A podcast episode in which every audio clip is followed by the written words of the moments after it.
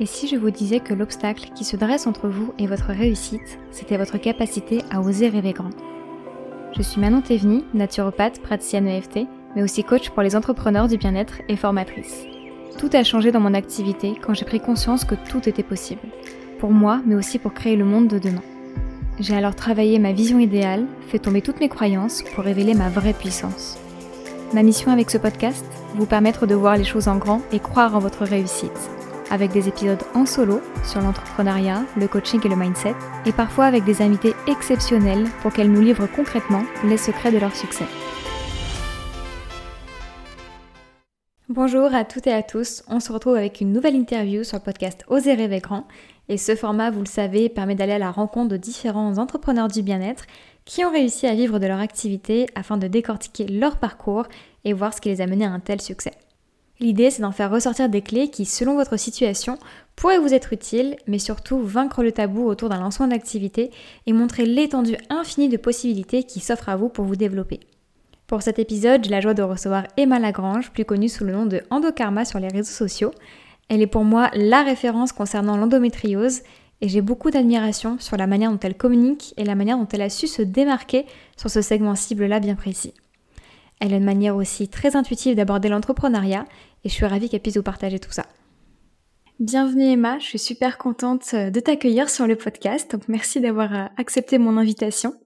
Bonjour à toutes et à tous et merci Manon pour ton invitation. on s'est rencontrés au sein d'un mastermind euh, qui a tenu pendant plusieurs mois où on se rencontrait assez fréquemment pour bah, parler de nos activités. Moi à ce moment-là j'étais vraiment en début d'activité si je me trompe pas et toi, tu étais lancée depuis un petit peu plus longtemps que moi. Et c'est vrai que bah, à travers tous tes partages, c'était vraiment très inspirant pour moi parce que tu mettais beaucoup de choses en place. C'était pas si longtemps avant ton, ton fameux grand voyage qui a pour moi marqué un tournant un petit peu dans dans ta vie, en tout cas en tant que personne qui suit qui suit ton contenu. Et c'était vraiment super inspirant de pouvoir être à, tes côtés euh, bah, pendant tous ces mois-là.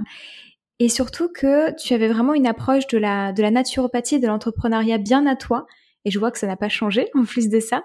Et euh, c'est vraiment pour ça que je voulais aussi t'inviter sur le podcast parce que tu as cette euh, à la fois cette spécialité euh, dans l'endométriose qui est bien bien marquée, bien ancrée, tu vois, genre ta notoriété en fait est bien implantée et la manière dont tu t'y es prise pour asseoir un petit peu cette expertise, je trouve ça vraiment génial et j'avais vraiment envie qu'on puisse en parler.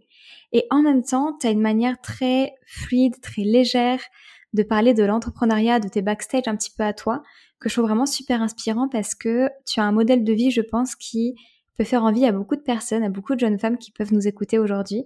Et donc pareil, j'avais envie que tu puisses nous parler un petit peu de ta vision des choses parce que je pense que ça va vraiment être euh, très très intéressant pour beaucoup de personnes. Top. Je suis ravie de partager un petit peu euh, ce que je sais de ma petite expérience de trois ans à peine. Est-ce que tu veux bien commencer par te présenter simplement pour les personnes qui ne te connaissent pas encore? Je m'appelle Emma, j'ai 34 ans bientôt. Euh, j'ai euh, eu un petit peu de vie dans l'entrepreneuriat. Euh, une première vie un petit peu classique, voilà, CDI très très installée, avec des perspectives assez voilà, assez classique, assez fluide, on va dire. Et puis un, un chamboulement de, de, ma vie entière euh, avec l'endométriose. Endométriose qui est une maladie chronique inflammatoire qu'on dit incurable et qui, euh, voilà, qui vraiment peut vraiment vraiment gâcher la vie.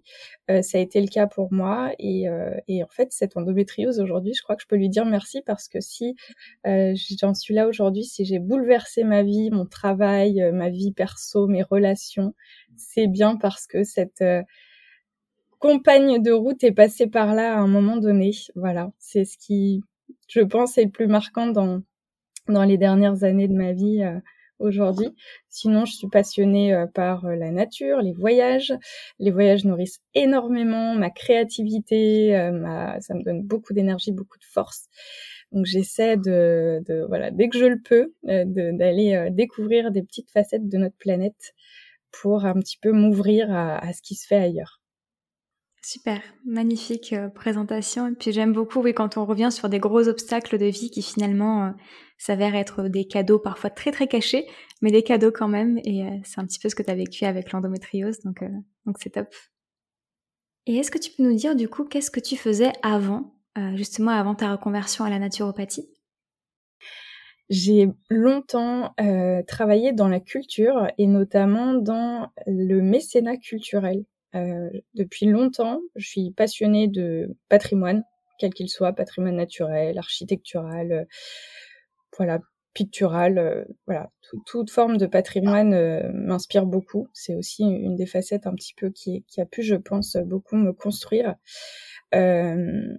Et donc, je voulais me sentir utile. Ça, c'est un point de départ chez moi dans tous mes boulots, dans tous mes engagements, dans tous mes investissements. C'est qu'il faut absolument que ce que je fais me rende, me, me fasse vibrer, me rende heureuse de me lever le matin. Donc la culture, c'était vraiment quelque chose de très nourrissant pour moi. Et donc je voulais apporter un petit peu ma mon aide à la culture, hein, qui euh, voilà est quand même un, milieu assez euh, qui peut être assez précaire, même si c'est des trésors magnifiques, mais voilà.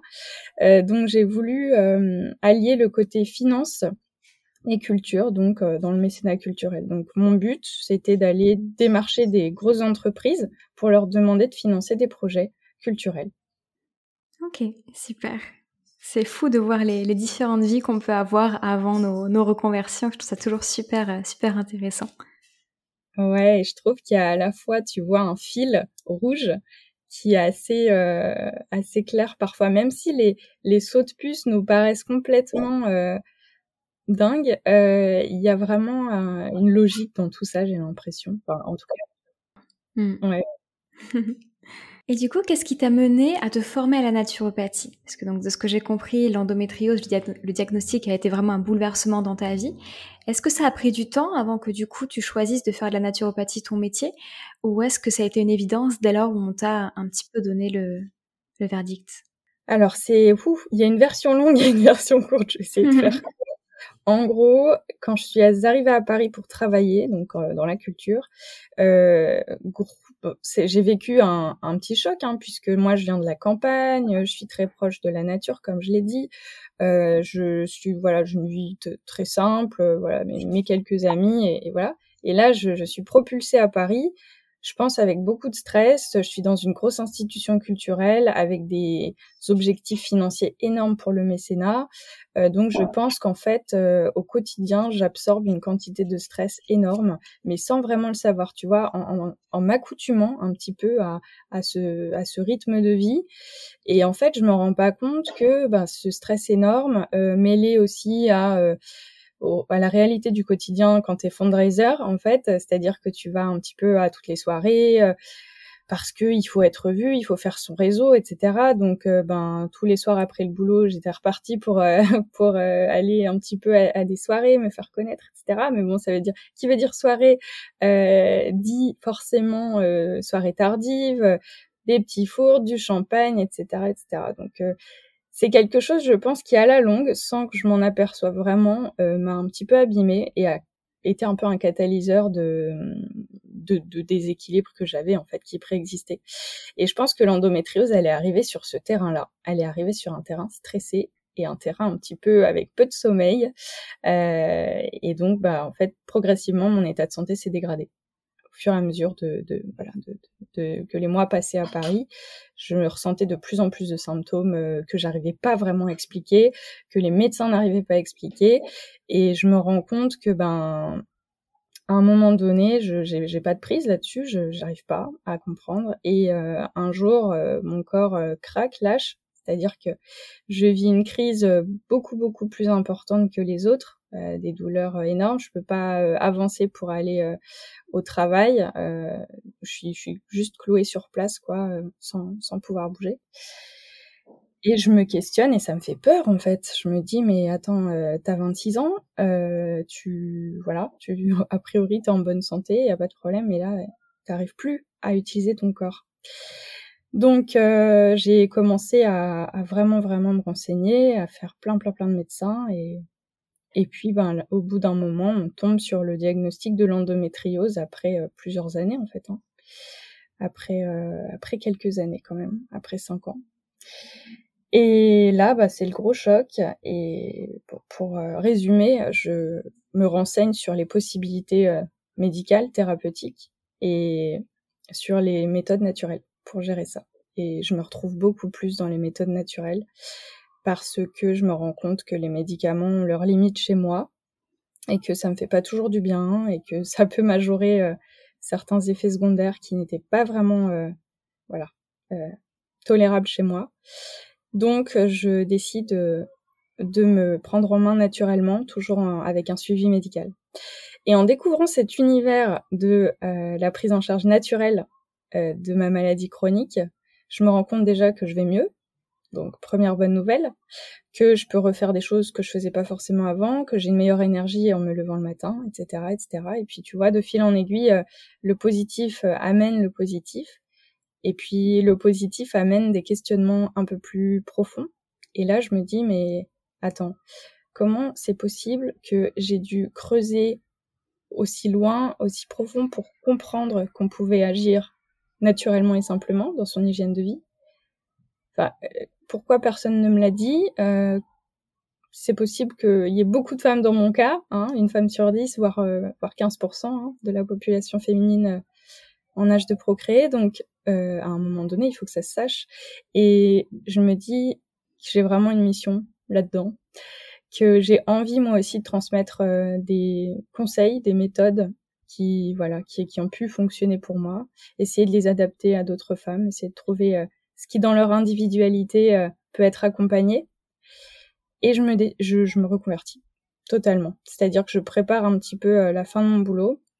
Je, le Covid passe par là, une chance énorme pour moi. Je sais que ça n'a pas été des moments faciles pour beaucoup de gens, mais je dois avouer que pour moi ça a été une clé dans mon parcours parce que ça m'a offert du temps.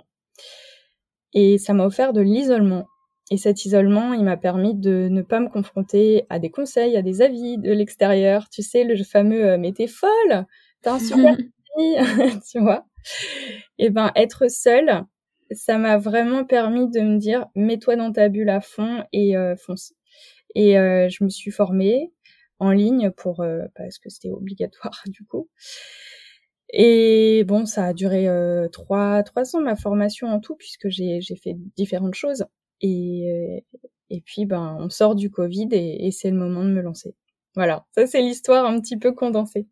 Merci beaucoup pour tout ça. C'était, je vois la difficulté en fait à condenser tout ça parce que finalement il s'est passé plusieurs années, mais euh, tu l'as fait avec euh, avec brio. Félicitations.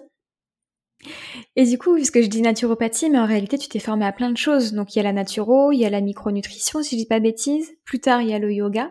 Comment est-ce que tu as organisé, du coup, un petit peu toi, ta reconversion pour prioriser peut-être par rapport à tes besoins pour commencer à exercer, financièrement aussi pour t'organiser? Comment est-ce que ça s'est organisé pour toi, toute cette reconversion qui finalement s'est étalée sur le temps pour acquérir toutes les compétences que tu as aujourd'hui? Alors, comme on le disait dans la préparation de ce podcast, euh, il y a vraiment une chose à comprendre sur moi, c'est que je ne suis pas quelqu'un d'organisé. Vraiment, pour un auto-entrepreneur, c'est quand même un, sacré, une sacrée tare, hein, a priori. Mais je suis vraiment dans l'empirisme le, plus total, c'est-à-dire que je marche beaucoup au feeling. J'ai appris, hein, ça c'est, pas venu tout seul. J'ai, appris à marcher vraiment au feeling et surtout en fait la passion m'anime. Donc je suis prête à j'ai vraiment l'impression qu'il y a une, énergie un petit peu euh, très guide, euh, assez euh, assez dense chez moi, qui qui est pas facile à toujours manager, mais et qui me guide en fait. Voilà, j'ai l'impression que je suis guidée par par une énergie assez forte, une passion, et par ce côté un peu empirique, instinctif. Donc organiser, c'est pas forcément mon, ma qualité première, mais Disons qu'en fait, j'ai saisi des étapes. Voilà, j'ai j'ai abordé des étapes les unes après les autres, peut-être parfois euh, plusieurs en parallèle. La première étape, ça a été vraiment euh, la base de la formation naturopathie et je me suis rendu compte euh, dans mon parcours avec l'endométriose que le milieu médical et de toute façon est primordial, tu vois, dans la dans la façon de manager cette maladie. Voilà, c'est c'est comme ça, c'est c'est important. Donc, je me suis dit qu'il fallait vraiment que j'ai un pied dans la médecine, forcément pour euh, me permettre d'accompagner euh, des femmes atteintes d'endométriose de manière assez, euh, assez bah, sécuritaire, sécurisante. donc, je me suis formée en fac de médecine à un, diplôme universitaire de nutrition clinique et thérapeutique pour vraiment essayer de blinder un petit peu ma formation. Et puis après, je me suis rendu compte que bah, la santé, c'est global. on le sait Et, je pense que voilà, de plus en plus, on essaie de, de marteler euh, dans ce sens. Donc, j'ai voulu intégrer la mobilité à mon approche de l'endométriose. Euh, pour moi, c'est indissociable d'un parcours de, de, guérison. Donc, j'ai profité de mes voyages pour aller découvrir des pratiques, des techniques, et je me suis formée notamment au yoga. J'ai fait mon 200 heures euh, en 2022, donc il n'y a pas si longtemps. Et puis, euh, quelque chose qui me tenait vraiment à cœur depuis des années, c'était un massage abdominal très particulier qui enseignait qu'aux États-Unis, que je rêvais de faire. Je me souviens, j'étais sur la page de la formation pendant le Covid dans ma petite chambre à Paris, et je me disais, j'ai vraiment envie de faire cette formation. Mais elle était à New York, et ça me paraissait juste le bout du monde, parce que pour moi, New York, c'était c'était le truc intouchable, tu vois. Et je me retrouve à, à me dire bah tiens, je suis en Polynésie en 2022, je vais rentrer en France euh, vers euh, juin et en fait sur ma route bah il y a New York. Donc euh, go. Donc c'est un petit peu ça mon entre guillemets organisation. C'est vraiment des étapes et des des choses qui me qui m'animent et que je saisis au vol totalement et, et je fonce. Ok, super, merci beaucoup. Et justement, on reviendra un petit peu sur la manière dont toi tu fonctionnes avec les formations pour les financer, parce que toujours dans la préparation de cet épisode, on a pu en parler un petit peu et je pense que c'est important qu'on puisse euh, bah aussi montrer cette manière de faire là qui est super intéressante. Mais avant ça, j'aimerais qu'on revienne sur ton lancement d'activité. Comment ça s'est passé quand tu as terminé ta ou tes premières formations et que tu t'es dit, bah ça y est, là je suis prête à, commencer, à mettre un premier pas dans, l'entrepreneuriat? Comment ça s'est passé pour toi cette transition vers euh, la formation à OK, maintenant je me lance Alors, je, je me suis euh, simplement confrontée à mes forces et à mes faiblesses. C'est-à-dire que j'ai fait le point sur ce que je pouvais faire moi, seule. Donc moi, mon, truc, c'est la naturopathie, c'est ce à quoi je me suis formée.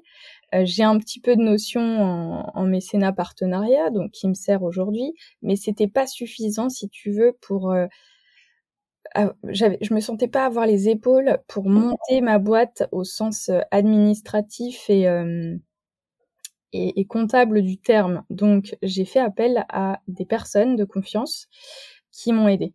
Ça, c'était la première étape euh, dans, mon, dans ma création d'entreprise. Je l'ai, je l'ai délégué. J'ai délégué parce que j'avais peur de faire n'importe quoi, parce que c'était nouveau pour moi, parce que je n'avais pas forcément pris de cours en business ou quoi que ce soit d'autre.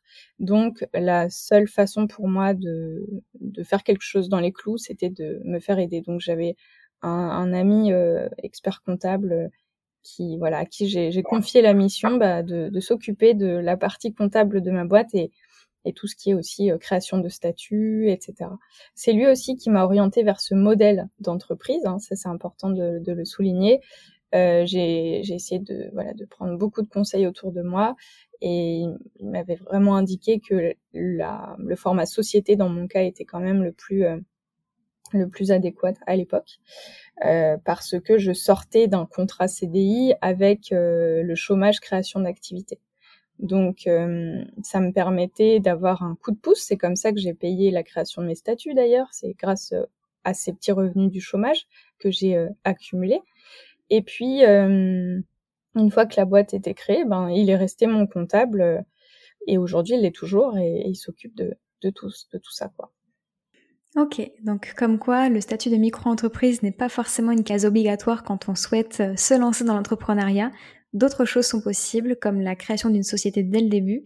effectivement, ça a à voir vraiment avec un expert comptable, parce que c'est lui qui va pouvoir vous dire en fonction de votre situation. Hein, c'est toujours très très euh, très très propre à chaque situation, mais c'est intéressant de voir euh, que autre chose est possible.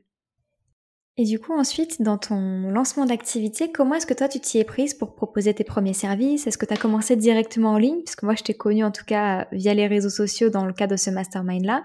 Ou est-ce que tu as aussi une part en présentiel? Tu as commencé avec des consultations généralistes, directement visées sur l'endométriose. Comment ça s'est passé d'un point de vue vraiment euh, offre que tu avais à proposer finalement à tes clients? Alors, ce qui est important de bien comprendre, c'est qu'avant de lancer ma boîte, j'avais déjà lancé un petit réseau social sur euh, Instagram dans lequel euh, je partageais euh, tous mes petits conseils et, mes, galères de vie avec l'endométriose. C'est vraiment ce réseau, je dirais, que j'avais appelé Endokarma à l'époque, ça me parlait beaucoup, l'idée d'aller dans son karma, dans ses gestes quotidiens pour mieux maîtriser la maladie. Vraiment, ça, ça me parle à fond, c'est, ça reste un guide pour moi aujourd'hui. Et avec Endokarma, j'ai commencé à rencontrer pas mal de personnes, euh, des thérapeutes, des patientes, des voilà, des femmes qui voulaient un peu changer les choses comme moi autour de la maladie. Et petit à petit, bah voilà, comme c'est le cas pour, les réseaux en général, bah, quand tu l'utilises euh, bien en essayant d'avoir euh, des, mm, des, relations euh, assez, assez enrichissantes, ça m'a tellement apporté. C'était ma fenêtre sur le monde, ce, ce réseau social, parce que c'était en plein Covid. Encore une fois, toute ma création d'activité a été faite pendant le confinement. Donc, c'était vraiment un ma fenêtre ouverte, quoi, ce, ce, réseau. Et en fait, ce réseau, progressivement, bah, est devenu finalement euh, une petite base de clientes. C'est comme ça que j'ai pu euh, construire mon offre. J'ai, j'ai, cerné un petit peu mieux ce qu'attendaient les femmes, puisque bah il y avait moi, mais je je suis pas représentative de la population de femmes atteintes d'endo. Donc euh, c'était hyper intéressant d'échanger avec les femmes, de comprendre ce qu'elles attendaient euh, de leur parcours, de euh, comprendre aussi que qu'elles avaient besoin d'énormément de d'écoute, de soutien. Donc en fait, tout ça, c'est hum, des choses que j'ai pu un petit peu collecter, des informations super précieuses qui m'ont permis de construire mon offre. Et mon offre de naturo, bon, c'est assez classique. Hein, premier rendez-vous de naturopathie, rendez-vous de suivi, ça c'était un petit peu la base. Et puis j'ai construit aussi à côté un accompagnement sur plusieurs mois pour les femmes qui souhaitaient voilà avoir un, un soutien euh, un peu au jour le jour avec euh, des, des, des, grandes thématiques à aborder pour euh, palier par palier comprendre la maladie et avoir une prise sur les symptômes. Ok. Et est-ce que tu sais ce qui explique un petit peu ce lien de confiance qui s'est fait entre toi et ta communauté, donc bien tourné autour de l'endométriose, donc il y avait déjà ce facteur qui vous réunissait toutes. Est-ce que tu arrives à expliquer pourquoi tu as eu cette, cette, oui, ce lien de confiance qui s'est créé assez facilement finalement avec les, les femmes qui te suivaient?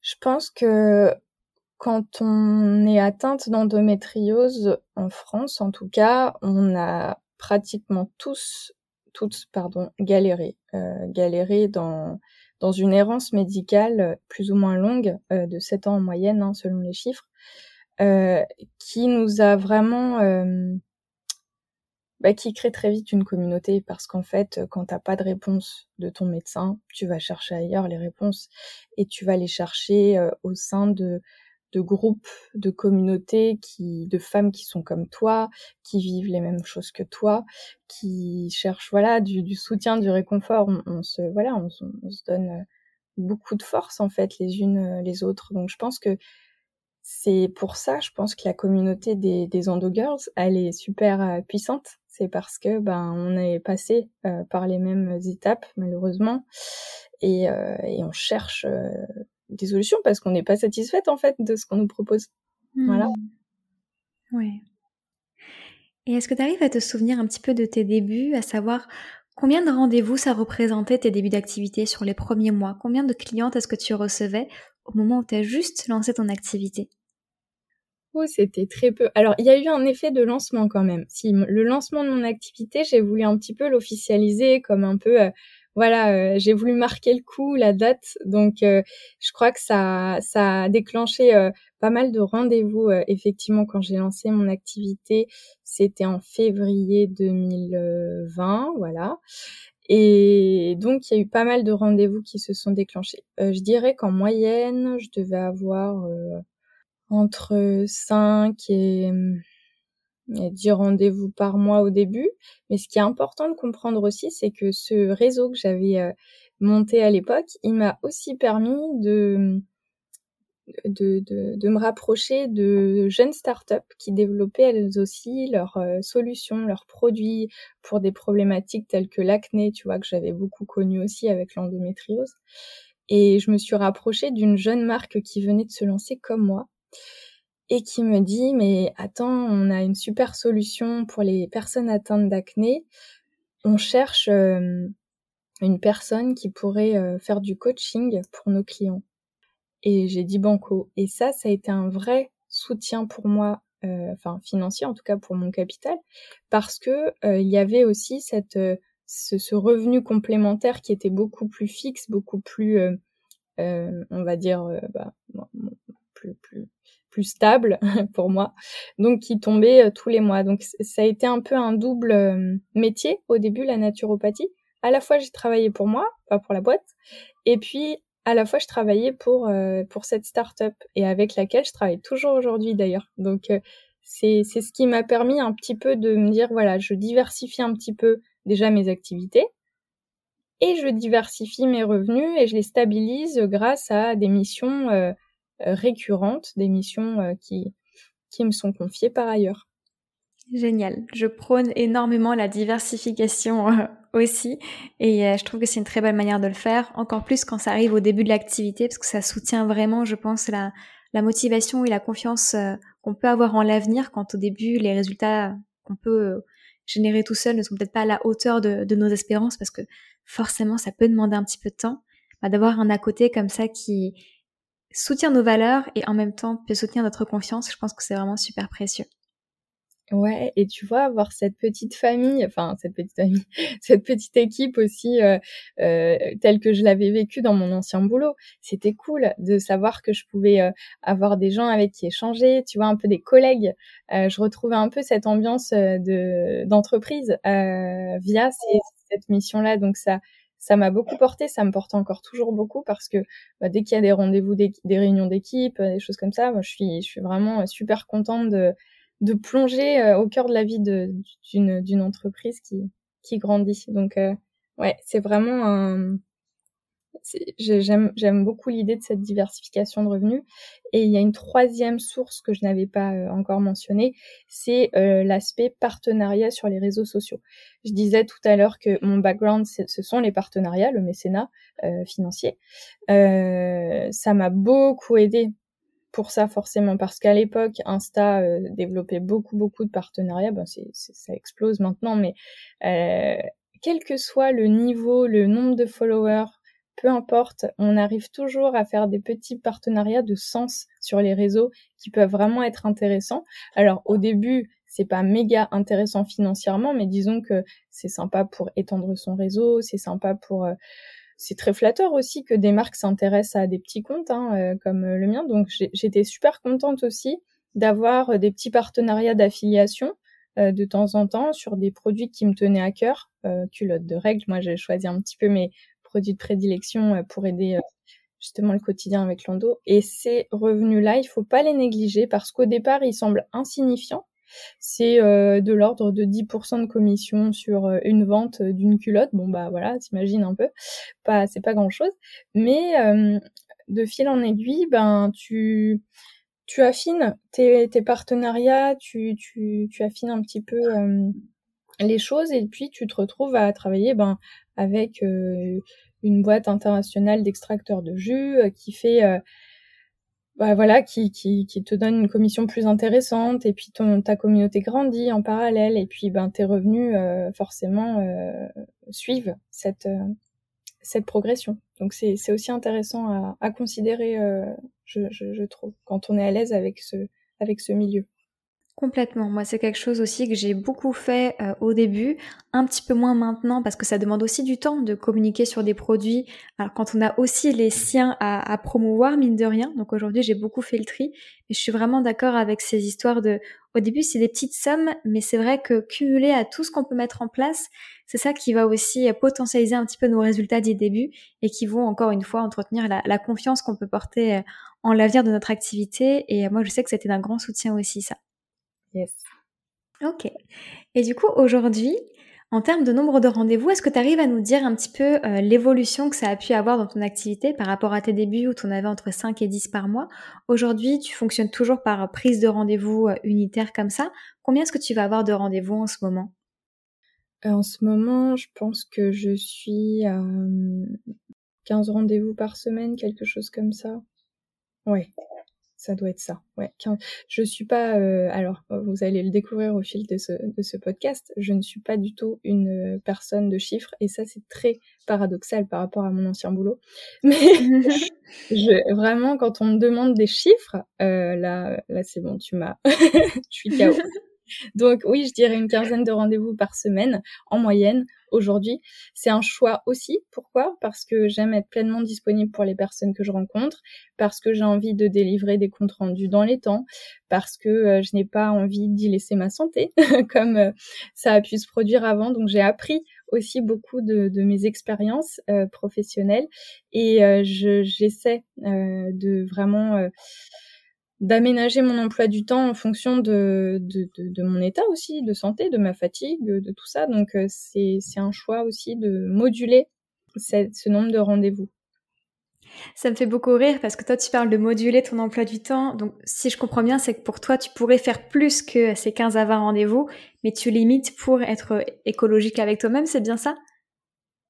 C'est ça, exactement. Ouais, je pourrais faire un petit peu plus après, pas voilà, pas énorme, mais il y a aussi les autres activités à considérer. C'est ça aussi qui me, qui, qui, tu vois, il y a l'alimentation du compte Instagram, c'est un boulot à part entière. Hein. Là, c'est c'est incroyable, ça me prend un peu toute ma vie d'ailleurs. Euh, il y a aussi les partenariats à alimenter. Alimenter, ça veut dire euh, voilà euh, maintenir des échanges avec les partenaires. Hein. Ça, c'est des choses qu'on voit pas, qui sont un peu un travail de l'ombre, mais qui prennent du temps.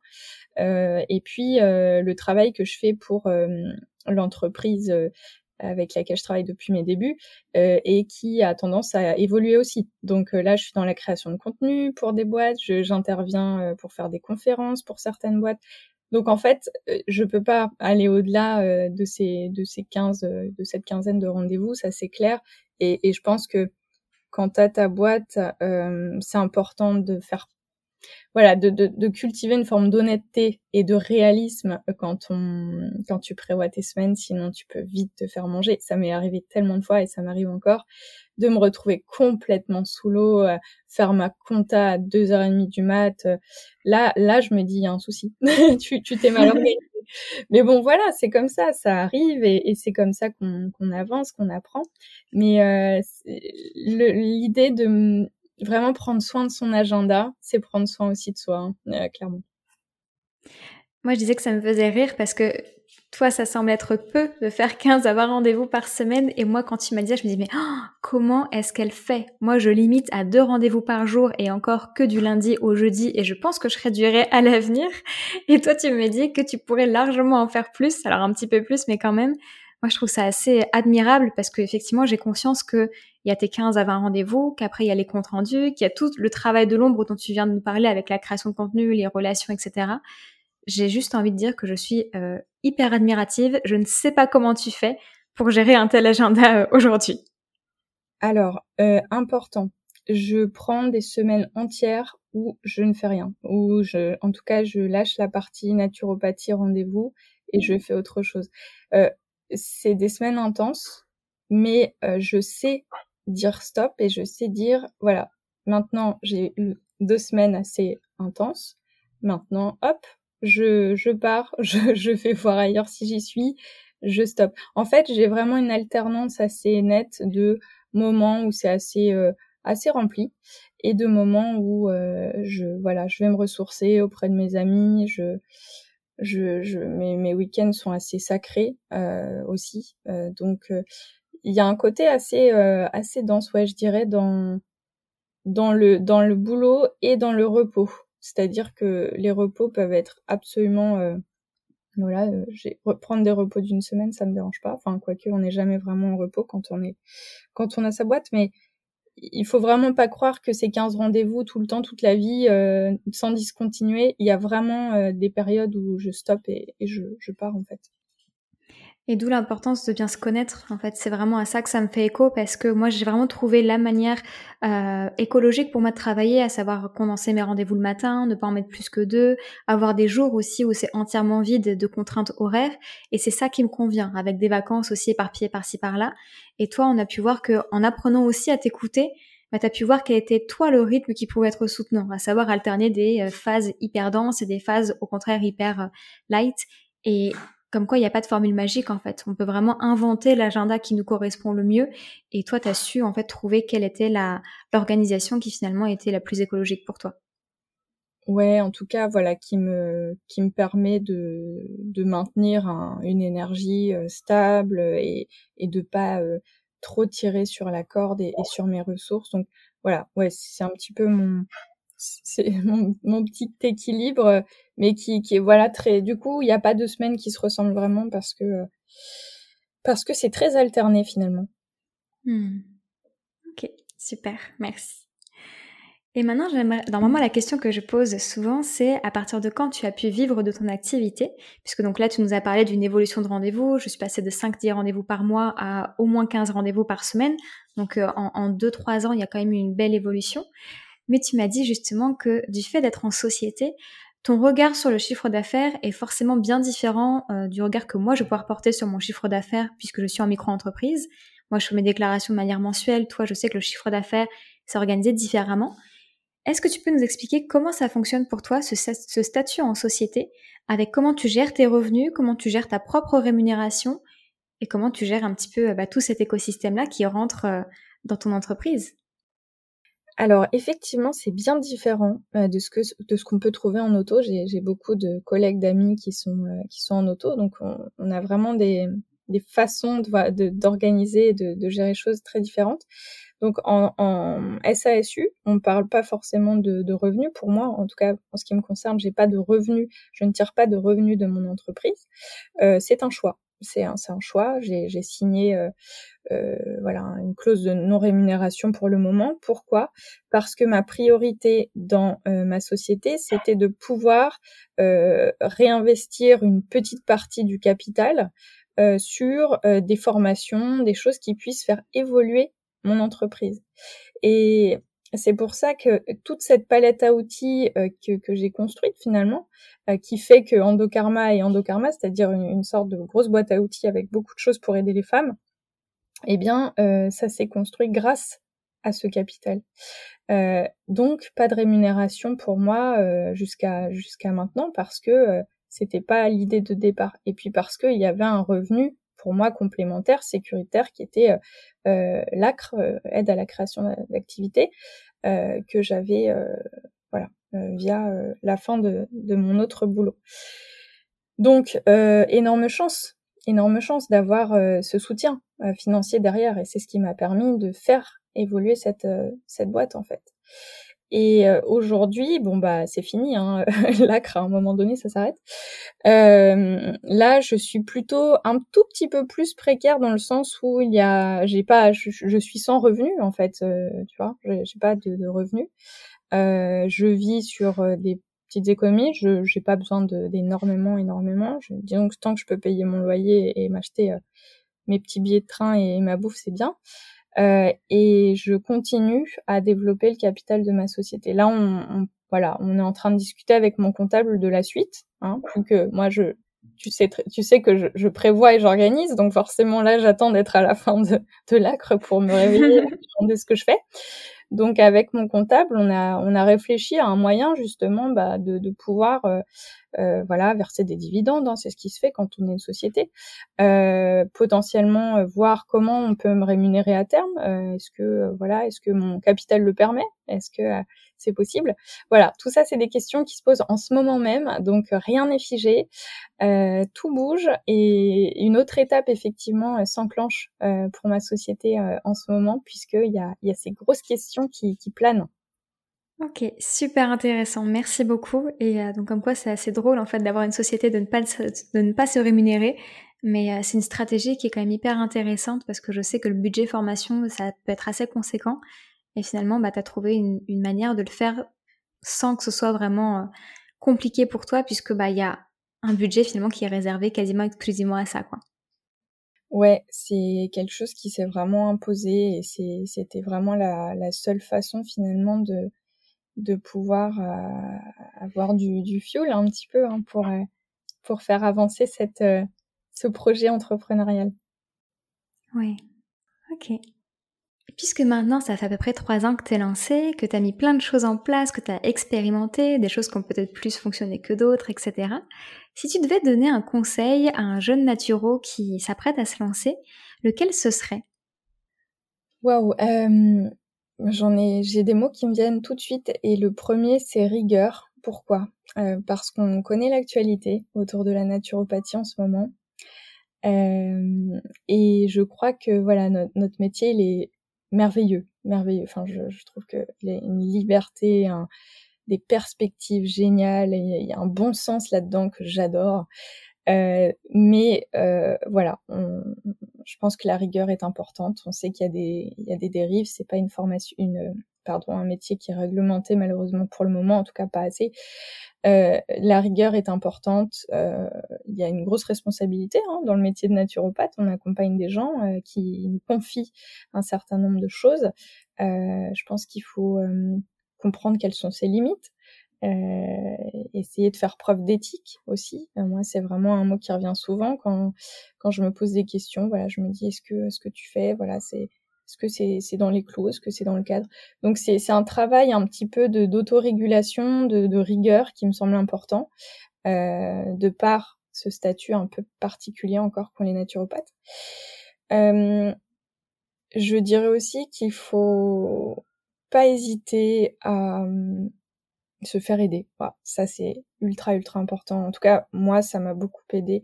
Quand on se sent coincé, et j'ai pu me sentir coincée pendant longtemps, j'ai activé certains leviers d'aide assez tard. Euh, quand je dis aide, je pense à des aides marketing pour euh, comprendre si l'offre correspond à la demande, aux attentes, comprendre ses clients, comprendre ses clients, hyper important. Euh, moi, je sais que j'ai fait appel à, à quelqu'un qui m'a aidé sur la stratégie marketing à un moment parce que j'avais remis en question un certain nombre de choses. Je me disais, est-ce que est-ce qu'un an et demi après, en fait, euh, tes clientes, elles attendent toujours la même chose que quand tu t'es lancé en 2020 Donc, euh, tout bouge très vite dans notre société. Euh, il y a une énorme concurrence aussi, hein, il faut le dire. Donc, voilà, se faire accompagner pour avoir un peu plus d'aplomb dans ce qu'on va faire, lancer et aussi surtout ne pas perdre du temps sur des choses qu'on ne sait pas faire soi-même, clairement eh bien, accepter l'aide, ça a été quelque chose d'assez euh, game changer pour moi. Euh, ça peut être un échange de services d'ailleurs, parce qu'on peut peut-être me dire oui, bah t'es gentil, mais après il faut le, faut payer, faut payer les prestats.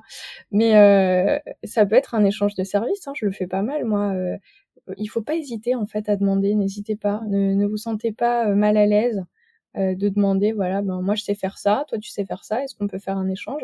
Euh, c'est top, ça marche bien et c'est bien accueilli en général. Euh, qu'est-ce que je dirais d'autre? Ben de rien lâcher, de rien lâcher, de, peut-être pas se contenter de, voilà d'une formation et d'essayer de, de diversifier un peu, d'aller d'aller explorer d'autres horizons, d'ajouter des outils à sa boîte à outils. Je pense que plus on est équipé, mieux c'est. Même si on est spécialisé, hein, on peut être spécialisé et avoir euh, voilà plusieurs cordes à son arc. Euh, donc voilà, euh, rester curieux euh, et puis surtout voilà se nourrir de ce qui nous fait du bien. Moi, c'est clairement euh, la passion, la connaissance, les voyages qui me nourrissent. Ben jamais je sacrifierai ça parce que je sais que c'est mon carburant en fait. Hmm. Merci, merci, ce sont de, très très précieux conseils.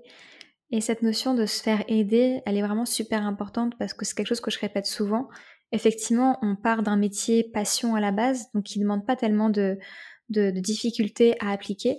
Mais ce qu'on oublie, c'est que ça vient avec toutes les autres casquettes euh, de chef d'entreprise qu'on n'a pas forcément appris à l'école. Tu l'as dit hein, au tout début, euh, j'ai pas été formée au business, euh, ni au marketing, ce genre de choses. Et malheureusement, ça peut être indissociable aussi pour pouvoir vraiment exercer ce métier passion de base. Et parfois, ça peut demander de se faire aider par des personnes qui ont d'autres compétences pour nous aider justement à, proposer ce, ce métier-là euh, au grand jour. Ouais, je pense que c'est c'est clé en tout cas. Enfin, ça a été clé euh, pour moi et pour beaucoup de de mes collègues naturaux. Euh. Merci. Et du coup, aujourd'hui, comment ça se passe pour toi? Est-ce que tu as des projets à venir, des choses que tu as envie de mettre en place, des rêves peut-être à accomplir dans ton activité ou grâce à ton activité? Ouais, j'ai beaucoup de choses qui me portent pour la suite. Alors, justement, c'est vraiment hyper intéressant comme question parce que Euh, il y a pas longtemps, je consultais, je, me fais aider, donc comme je disais, j'ai des thérapeutes aussi hein, qui me suivent, et puis euh, pour le pour le pro, pour le perso, en tout cas les deux hein, se, se mélangent un peu quand t'es euh, auto, enfin quand t'as ta, ta boîte. Euh, on me disait, Emma, je pense que t'as plein de projets, c'est top, mais essaie de fonctionner par euh, voilà par prio, parce que j'ai tendance à avoir un côté un peu d'une personne qui s'éparpille. Euh, et, euh, et, et, de procrastiner aussi. C'est bizarre, hein, c'est très paradoxal, mais il y a ce côté-là chez moi. Quand j'ai peur d'une tâche qui me, qui me semble très très importante, voire insurmontable, hein, je bloque, j'ai peur et je, je reporte. je fais la même chose. et eh ben vraiment, c'est dur de lutter contre soi dans ces moments-là. Enfin, lutter contre soi, c'est c'est pas évident de l'accompagner en tout cas ou de, de l'accueillir. Et eh ben, il suffisait qu'on me le dise en face et là, j'ai pris la mesure du truc et j'ai dit mais oui, c'est vrai en fait, je suis vraiment euh, je suis vraiment comme ça mais sans voilà, sans jugement, juste j'ai observé, je me dis bah oui, c'est vrai, elle a raison. Et donc euh, ça m'a permis de me dire que mes projets étaient top, il y a pas de souci avec mes projets, je... c'est cool d'avoir des projets, c'est des rêves d'ailleurs, ça ça porte beaucoup hein. Chez moi, ça me porte. Mais euh, voilà, il faut pas oublier aussi qu'il y a des choses qui peuvent être en attente et qui méritent d'être euh, menées à bien. Et ça, c'est vraiment mon, mon cheval de bataille du moment. non, vraiment. Euh, notamment dans mes dans mes démarches administratives et comptables. c'est vraiment quelque chose que je dois d'abord régler avant de m'autoriser à mettre en place d'autres choses. Donc, les projets J'en ai plein. Euh, ma petite tête, elle fourmille de plein d'idées. Euh, pourquoi pas idée de lieu, euh, d'un lieu qui pourrait rassembler mes outils au même endroit, qui s'appellerait voilà, qui, porterait ce nom que Antokarma que, que que je kiffe depuis le début. Mais avant ça, je pense qu'il y a des choses beaucoup plus d'ordre structurel à régler et qui sont tout aussi importantes que les super projets qu'on a. Ouais, ça te permettra de poser tes fondations pour ensuite pouvoir avoir une autoroute en fait euh, qui pourra se dérouler devant toi, quoi. Ah oui, carrément. Ouais, ça me parle totalement ce que tu dis. Bah écoute, merci beaucoup pour ce bel échange, Emma. C'était vraiment super intéressant. Ça a vraiment donné aussi de nouvelles perspectives par rapport à l'entrepreneuriat et des perspectives dont moi je parle peu parce que c'est pas mon expérience à moi. Et du coup, je trouve que c'est vraiment super intéressant tout ce que tu as pu, euh, tout ce que tu as pu livrer aujourd'hui. Donc merci beaucoup, vraiment. Bah, merci à toi Manon parce que tu as été euh, vraiment euh, dans mon parcours euh, un des piliers qui m'ont fait prendre conscience de choses hyper importantes dans la manière dont je me percevais, dans la manière dont je me plaçais dans ma boîte et par rapport au monde. Donc un grand merci à toi. Bah, merci beaucoup. Je ne savais pas que j'avais pu jouer ce petit rôle au sein de ton parcours, donc ça me touche beaucoup. Merci, merci beaucoup. Et du coup, dernière question avant de te, de te libérer, la question que je pose à toutes mes invitées. Est-ce que tu aurais une ressource, que ce soit un livre, un podcast, une chaîne YouTube ou tout autre média que tu aimes beaucoup et que tu aimerais partager à notre audience, donc aux naturopathes, aux entrepreneurs du bien-être, qui se lancent ou qui développent leur activité? Euh, Des ressources de dev perso qui, euh, qui me parlent tout de suite. Euh, alors très très classique, des choses que beaucoup de gens connaissent peut-être, les livres de Lise Bourbeau qui me parlent beaucoup. Hmm. C'est toujours des mots extrêmement justes et simples à comprendre, avec une application dans le quotidien qui est quand même euh, ultra évidente, enfin voilà, qui, qui parleront vraiment à tout le monde. Euh, des podcasts, euh, j'en écoute pas mal, mais je suis assez papillon sur les podcasts, c'est-à-dire que j'ai pas forcément un, une chaîne de podcast que j'écoute toujours, toujours. Euh. mais je, voilà, je, je, surtout, je prends beaucoup les conseils qu'on m'envoie. On m'envoie souvent des petits, des petits recos et, et je prends et je, je voilà, j'accueille un petit peu ce qu'on me propose. Euh, donc j'ai pas de, de titre précis à donner. C'est, c'est vrai que j'ai, en termes de chiffres et de, de choses précises, je, je, suis vraiment pas du tout dans le on aura remarqué que c'est pas c'est pas vraiment ma force. Euh, mais oui, je dirais j'aime beaucoup m'inspirer de juste de citations que je vois euh, comme ça sur un mur euh, dans, dans, une rue. Enfin, en fait, juste garder les yeux ouverts et mmh. accueillir ce qui nous ce qui parle à notre cœur, ce qui parle à notre âme juste ça, c'est chouette. Donc ouais, moi c'est certains livres qui m'ont marqué, c'est certaines citations, c'est certains conseils qu'on m'aura donnés, toutes les choses qu'on peut glaner sur le chemin et qui parlent à notre âme. Je pense que c'est des choses qu'il faut vraiment garder avec soi et, et qui qui peuvent vraiment beaucoup apporter. Surtout quand on a une vie un peu de montagne russe euh, liées à l'entrepreneuriat. Je pense que c'est ces petites ressources qui, euh, qui aident à, garder euh, vraiment ce cap. Bah écoute, c'est fabuleux. Je trouve que c'est un merveilleux conseil. Donc merci beaucoup et c'est une touche magnifique pour euh, clôturer cet épisode. Merci beaucoup Emma. Merci infiniment Manon. Merci d'avoir écouté ce podcast. S'il vous a plu et que vous aimeriez me soutenir, je vous invite à vous abonner pour ne louper aucun épisode, à laisser un commentaire et une note 5 étoiles sur votre plateforme d'écoute préférée. Pour m'aider à diffuser mon message, vous pouvez aussi partager cet épisode en story Instagram en faisant une capture d'écran et en me taguant à manon avec deux n.tvenu ou tout simplement en le recommandant à une amie entrepreneur que ça pourrait aider ou inspirer. Je vous dis à très très vite pour un prochain épisode pour continuer d'oser rêver grand.